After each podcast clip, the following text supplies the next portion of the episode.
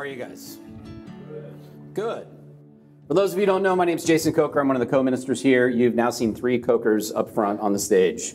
Jason, Janelle, and Judah, who is uh, happens to be our middle daughter. Um, so thanks for coming and helping us out. A um, couple of things. One, uh, I don't know how many of you have ever gone to a church and filled out a survey on community organizing and political, political action work. Uh, but if this is your first or second or third time at the Oceanside Sanctuary, uh, you might encounter this sort of thing again. We believe very strongly that to be people of faith, that to follow Jesus Christ, to center our lives, organize our lives around the teaching of Jesus, means to put our faith in action in the community on behalf of those who are marginalized and oppressed. That's what this is about. None of us is here, I assume uh, just so that we can feel better about our high minded ideals about the world. Uh, in fact, I do my best oftentimes to make you feel uncomfortable because I think that place of discomfort is oftentimes where our faith grows. And so that discomfort sometimes means leaning into these kinds of issues. How can we advocate for people who are struggling to afford housing? So Justice Works has done amazing work in just the last few years that they've been operating. Uh, but there are other ways that we try to put our faith into action. And uh, another example of that would be community groups, which many of you heard about recently. And at the beginning of my time up here, sometimes I use like, you know, pastoral uh, privilege to do an additional announcement. Today's no different. So if I could get just the next community group slide up, that would be helpful. There is another community group that is just now starting this week. It's Friday nights at uh, a local cafe here in Oceanside. It is hosted by the Dwyer Vosses, and I believe Ron is here. There you are. So Ron's waving his hand at, right there at the back.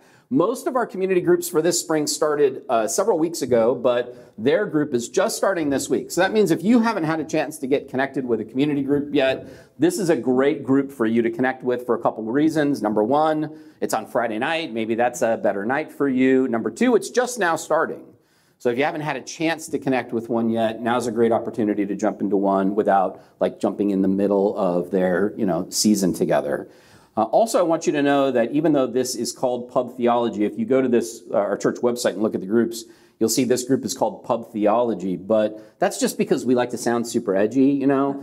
Uh, it's not really at a pub; it's more like a cafe that also serves beer. And so, if you don't drink and don't want to drink, and the idea of a church group that drinks is weird to you, you don't have to. It's it's okay. You can show up there and not order a beer. You can have a Diet Coke. That's what Janelle would do if she was part of that group. Third thing is, even though it's at a cafe, doesn't mean that you have to order food. So you're welcome to brown bag it. Nobody will think that's weird, or you're welcome to just show up and enjoy the you know company of the other folks there. You don't have to order anything. So this group is really wide open, and uh, the Dwyer Vosses are a great family. For those of you who haven't had a chance to meet them, I highly recommend that you especially get to know Sue. Ron, I mean, he's okay, right? He's out of town today. I try not to hold it against Ron that he went to the University of Chicago, but for the most part, He's, they're, they're great folks. All right, so we're going to continue our series uh, on resurrection. We're going to be spending the next several weeks, all the way up into Pentecost, looking at themes of resurrection. Last week we talked about the other Mary and the three Marys who attended to Jesus during his crucifixion, and then the two Marys who were witness to his resurrection. Today we're going to take a look at Luke chapter 24 as a kind of model for what resurrection, I think, looks like in our lives. So if you have a Bible, you can turn to Luke chapter 24, starting in verse 13. If you don't, we will be putting the passage right up on the screen. Before we jump in, would you just take a moment to pray with me?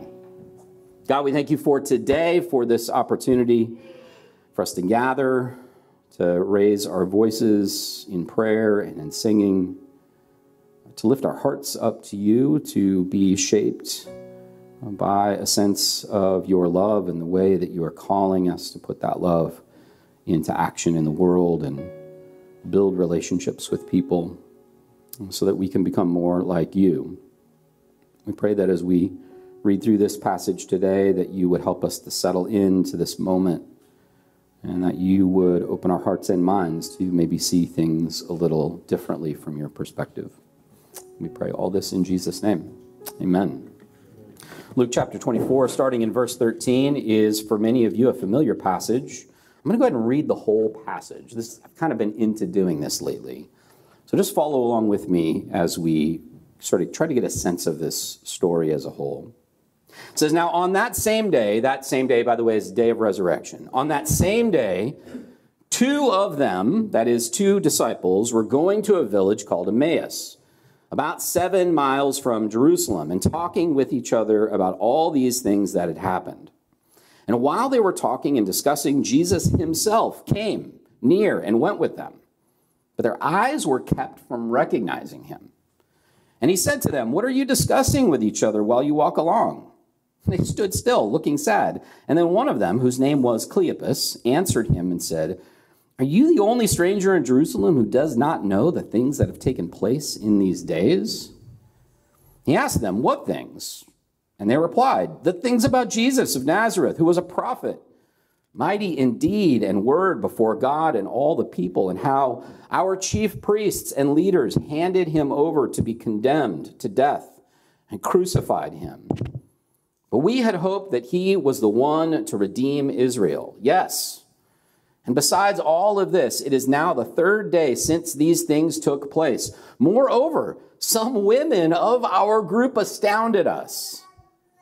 They were at the tomb early this morning, and when they did not find his body there, they came back and told us that they had seen a vision of angels who said that he was alive. Some of those who were with us went to the tomb and found it just as the women had said, but they did not see him. And then he said to them, Oh, how foolish you are, and how slow of heart to believe all that the prophets have declared. Was it not necessary that the Messiah should suffer these things and then enter into his glory? And then, beginning with Moses and all the prophets, he interpreted to them the things about himself and all the scriptures. And as they came near the village to which they were going, he walked ahead as if he were going on. But they urged him strongly, saying, Stay with us, because it's almost evening and the day is now nearly over. So he went in to stay with them.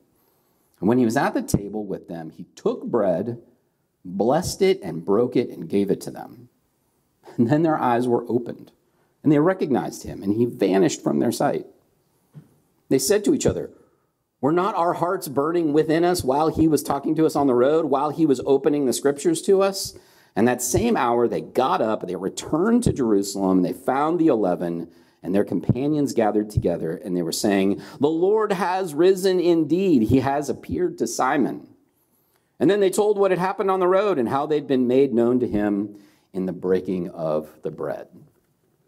It's one of my favorite stories, this story of these disciples who, on the day of resurrection, after experiencing the total chaos and confusion that must have been a part of that day for them, they are on their way to Emmaus, which is about seven and a half miles from where they were in Jerusalem. It'd, it'd be a long walk, right? Like, I don't know how much you all walk right? Uh, what seven and a half miles feels like to you. But from here, seven and a half miles is about the In-N-Out off of like Palomar Airport Road. Now, if you're like me, you're very familiar with the In-N-Out on Palomar Airport Road, uh, but you don't walk there, right?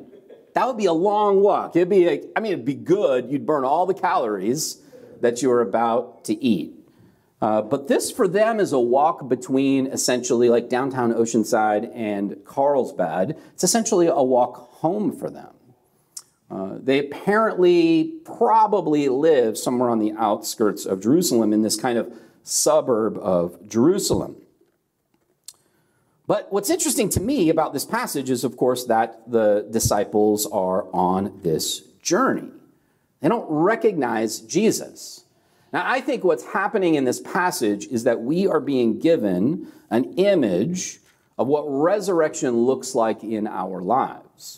Jesus, of course, is resurrected immediately, right? At the end of third days, or the third day, he is resurrected. He possesses what's described as a kind of glorified body. He's still recognizable, but he's different in all kinds of ways. There's something qualitatively different about Jesus. You can walk through walls, you can see his wounds, but they're totally healed. He disappears before their eyes at the end of their little meal together. But for the rest of us, resurrection doesn't work that way. Resurrection is a process. We experience Easter, and then we spend the rest of our lives experiencing the unfolding of resurrection. Our hearts are being slowly raised anew. Our relationships are being redeemed. Our vocations, our sense of calling, are being shaped into the image of Christ. This doesn't happen for us all at once, it happens over time. I think that is part of the intention of this passage to show that resurrection is a kind of long walk home, that we are on our way somewhere and it unfolds over time for us. I, think that's also the reason why the liturgical calendar has us spending Easter between Easter Sunday and Pentecost, celebrating Easter over a period of six weeks. That sense that we're on a journey, that we are becoming what we were meant to be over a period of time, is built right into the calendar. And, and you've heard me say over and over again every Christmas, because it's one of my pet peeves, that we, we think Christmas is on December 24th, but that's just the beginning of Christmas, right? There's supposed to be 12 days of Christmas. And just like there are 12 days of Christmas, there's supposed to be six weeks of Easter. We've just begun our journey. These disciples have just begun their journey too. But what's interesting is that they do not recognize Jesus when they see him. Why is that? If they were disciples, if they'd been with Jesus for a long time, why is it that they don't recognize him? And the text doesn't tell us. It simply says that their eyes kept them from recognizing who he was. I think we often assume that sort of God has mysteriously cloaked their vision for some reason until the very end of the story. But I think there's more to it than that. When you picture these disciples, what images comes to your mind? Do you, like me, automatically assume like two stereotypically, I don't know, ancient Middle Eastern men wearing robes and sandals and maybe with hoods over their heads, you know, like all the flannel Jesus graph stories you saw as a kid in Sunday school. That's what I imagine when I think of these two disciples walking down this road together. But it's interesting that only one of these disciples is named, the other one is not. The disciple who is named is Cleopas. Cleopas, of course, is mentioned elsewhere in the Bible. In John chapter 19, verse 25, Cleopas is the husband of Mary. Elsewhere, Cleopas is called Alphaeus, which is the Aramaic version of this name. Scholars argue that this other disciple, this companion to Cleopas on the road, is very likely the other Mary. Because Cleopas is Mary's husband. This is the other Mary who was erased from the passage we saw last week. What's very likely happening here is not two disciples randomly walking from Jerusalem to Emmaus together, talking to each other about the events of the day. What's likely happening is a husband and wife returning home at the end of a, a long and confusing day. A day where they expected one thing, which was to attend in some way to the buried body of Jesus, but a day when they discovered something completely different, when rumors of the resurrection of Jesus have ripped through their community. If you're wondering to yourself, is Jason taking a leap at assuming that this other disciple is Mary, Cleopas's wife? Uh, conservative scholars tend to agree that that's who this disciple was. The Anglican scholar N.T. Wright, the Reformed scholar James Montgomery Boice, even the Pentecostal scholar Jim Cole Rouse all agree that what's very likely happening here is that husband and wife who have committed their lives to following Jesus are walking home together and talking about what happened. Mary has again been erased from a key story in Scripture. How does this change the way we might read this story? If this is a husband and wife who are walking home at the end of this day, how do we maybe hear these words a little differently? the worst argument that Janelle and I have ever had. Can you all remember the worst argument you've ever had with your significant other? I remember it very clearly. We were living in Riverside on the house on Patappa Street. And we were arguing about the O.J. Simpson trial. Janelle just knew that that dude was guilty. It was obvious to her, clear as day.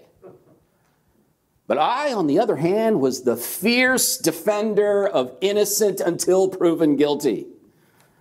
I didn't know if OJ was guilty or not. It was irrelevant to me if OJ was guilty or not. I simply said, we can't possibly know. Uh, we don't have the evidence. We weren't there. There's all kinds of other possibilities. And this turned, of course, into a raging fight. Mostly because I have to be right. I think at one point she might have retreated to the bathroom, which didn't stop me from like making my case on the other side of the door. But what if the argument that Cleopas and Mary are having uh, is not about whether or not Jesus rose from the dead, but whether or not Cleopas believes what Mary saw? Listen to verse 22 through 24, imagining this as a conversation between, between a husband and wife, where the wife claims to have seen something incredible. And this is Cleopas speaking to Jesus. Moreover, some women in our group astounded us, and they were at the tomb this morning. And when they did not find his body there, they came back and they told us that they had seen a vision of angels who said that he was alive. Some of us were, who were with us went to the tomb and found it just as they had said, but they did not see him. What I think is happening here is Cleopas is doubting Mary's story. Cleopas is saying to Jesus, Well, let me tell you what happened here.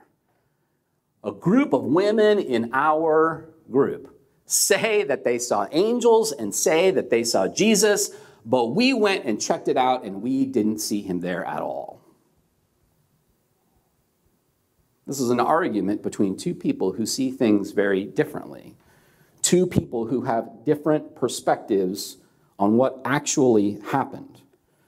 The women said this, but we could find no evidence. This is more than a gender difference. This is a power dynamic. This is one person holding on to one kind of knowledge as superior to another.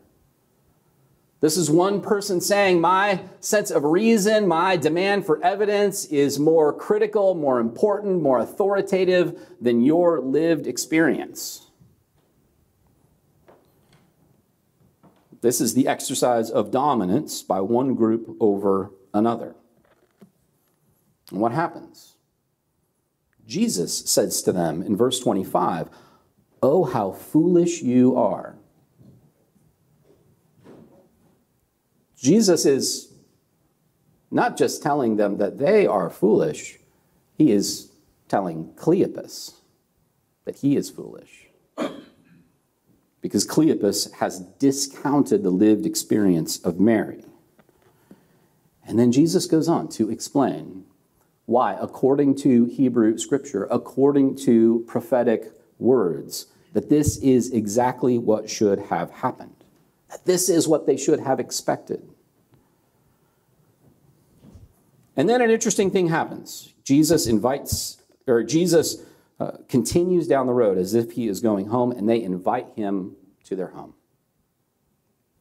And they invite him to their home, and it says in verse 30, when he was at the table with them, he took bread and he blessed it and he broke it and he gave it to them.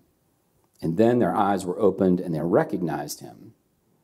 And this is, of course, I, I think, a powerful image of communion. Communion. communion is the moment when their eyes were opened and they could recognize Jesus.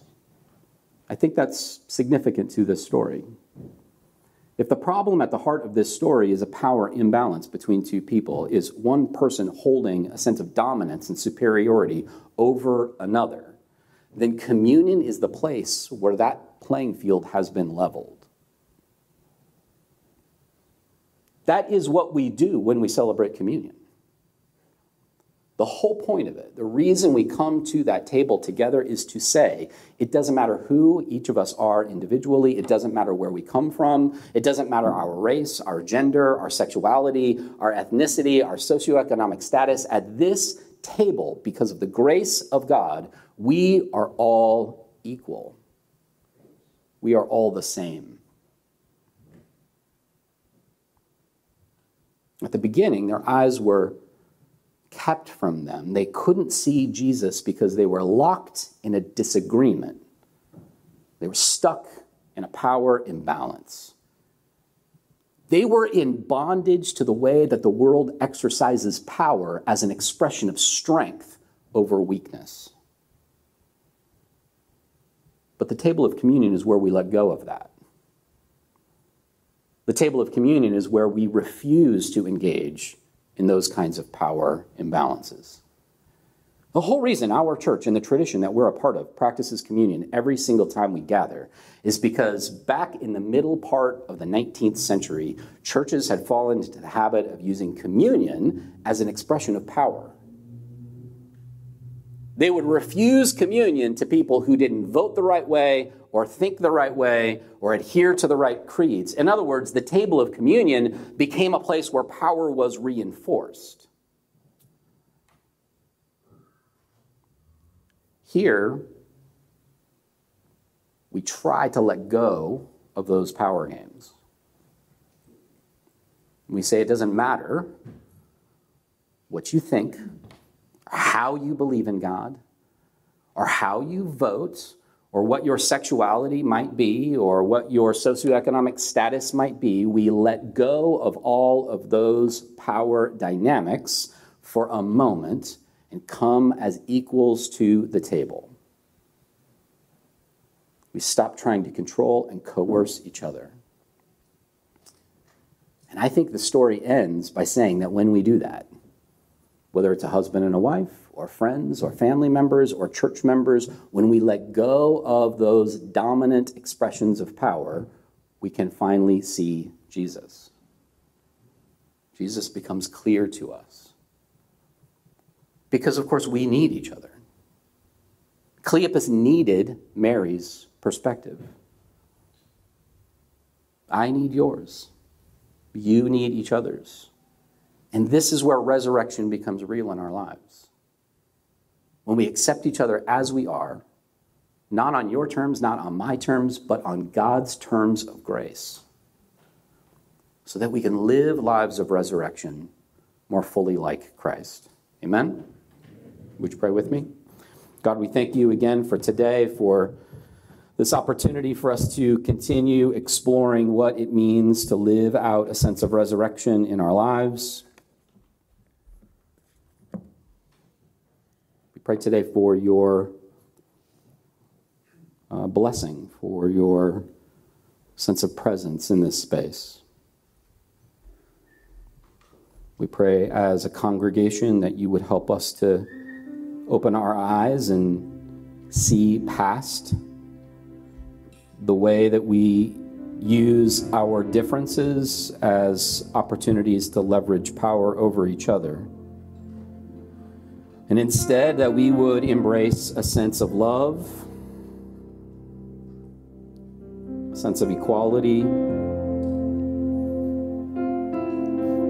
that we would receive the grace that you have to give us, the empowerment that you have to offer us, and that we would share it generously with each other. We pray that you'd make this real in our everyday lives. In Jesus' name, amen.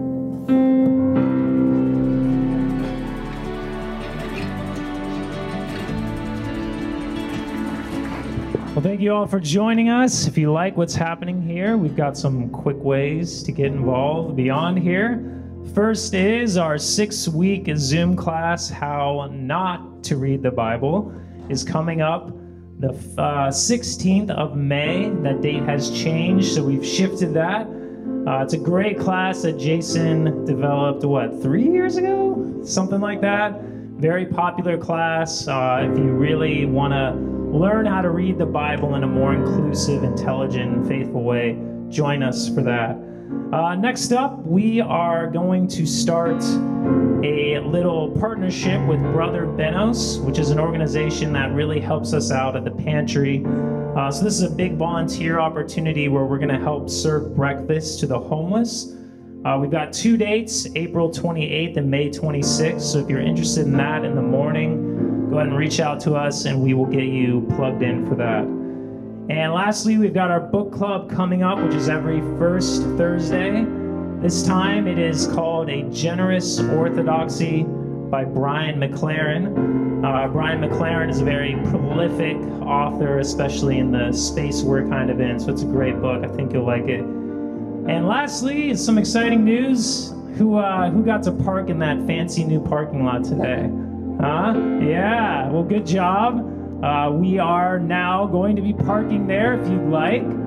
So that is um, something we've been working on for a while. So feel free to park there from now on. Uh, just don't stay there too long after church, because you know after church we will lock it up again, and we wouldn't want your car to be locked in. So feel free to park there from now on. That's really exciting. We're happy about that. And for all this, you can go to the website, scan the QR code and lastly, if you'd like to support our mission, you can head on to the website, and we've got boxes in the back as well. So may the peace of God be with you. Also with you. And Joey's going to take us out. Let the church